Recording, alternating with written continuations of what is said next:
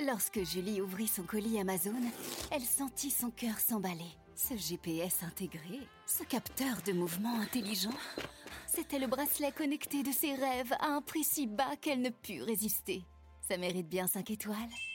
Des super produits et des super prix, découvrez nos super offres dès maintenant sur Amazon.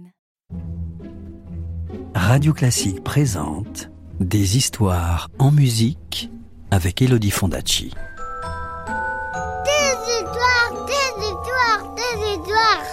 Est-ce que je peux avoir une histoire, s'il te plaît, de me raconter une histoire? Encore une histoire? Vous avez été sage, vous êtes sûr? Bon, d'accord. Je vais vous raconter l'histoire du chaboté. Vous êtes prêts? Vous êtes bien installés? Alors, chut, plus de bruit, parce que l'histoire va commencer. Chapitre 1 Les bottes. Meunier avait trois fils. Quand il vint à mourir, on partagea en trois tous les biens qu'il avait. L'aîné eut le moulin, le second reçut l'âne. Il ne resta rien d'autre au dernier que le chat. Quel injuste partage gémit-il amèrement. Mes frères au moins pourront gagner leur vie. Moi je mourrai de faim une fois que j'aurai mangé mon chat. Le chat qui comprenait tout s'avança. Ne vous inquiétez pas, maître. Je suis moins sot que vous ne le croyez. Donnez-moi juste un sac et une paire de bottes. Vous verrez que vous n'êtes pas si mal loti. Bien étonné de voir son chat parler, le jeune homme fit ce qu'il avait demandé. Il lui donna un sac muni de cordons très solides et fit confectionner à sa pointure une paire de bottes en cuir rouge. Le chat enfila ses bottes et s'enfuit vers la forêt. Arrivé dans le bois, il emplit son sac de son, s'allongea à côté et fit mine d'être mort. Peu après, un jeune lapin entra naïvement dans le sac, pensant faire un festin. Aussitôt, le chat bondit et crac, il le prit au piège.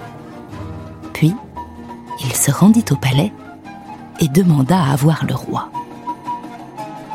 Il fit sa plus belle révérence et lui offrit le lapin.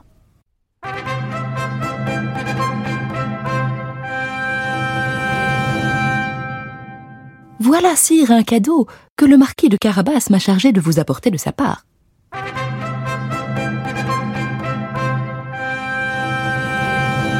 Le roi fut enchanté.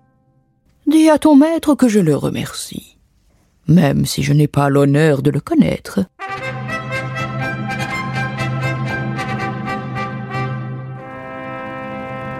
En réalité, il n'y avait pas de marquis de Carabas.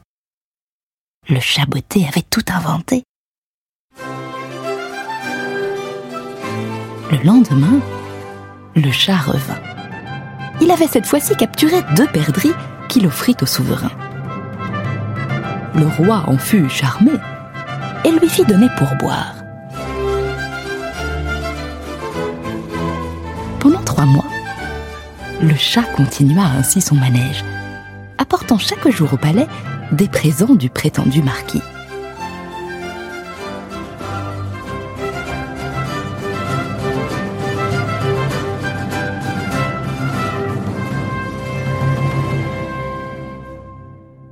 Un beau jour, il apprit que le roi devait aller se promener en carrosse avec sa fille. Il courut voir son maître. Maître, si vous suivez mes conseils, votre fortune est faite. Demain, allez vous baigner à la rivière et laissez-moi faire. Le jeune homme accepta et il fit ce que le chat lui avait demandé de faire.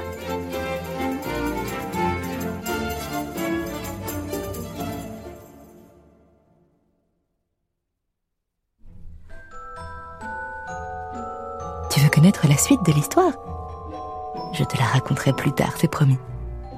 À bientôt. C'était Le Chaboté, un conte de Charles Perrault, adapté et raconté par Elodie Fondacci sur des musiques de Jean-Baptiste Lully. Retrouvez la suite du conte en podcast sur radioclassique.fr. Radio Classique, des histoires en musique.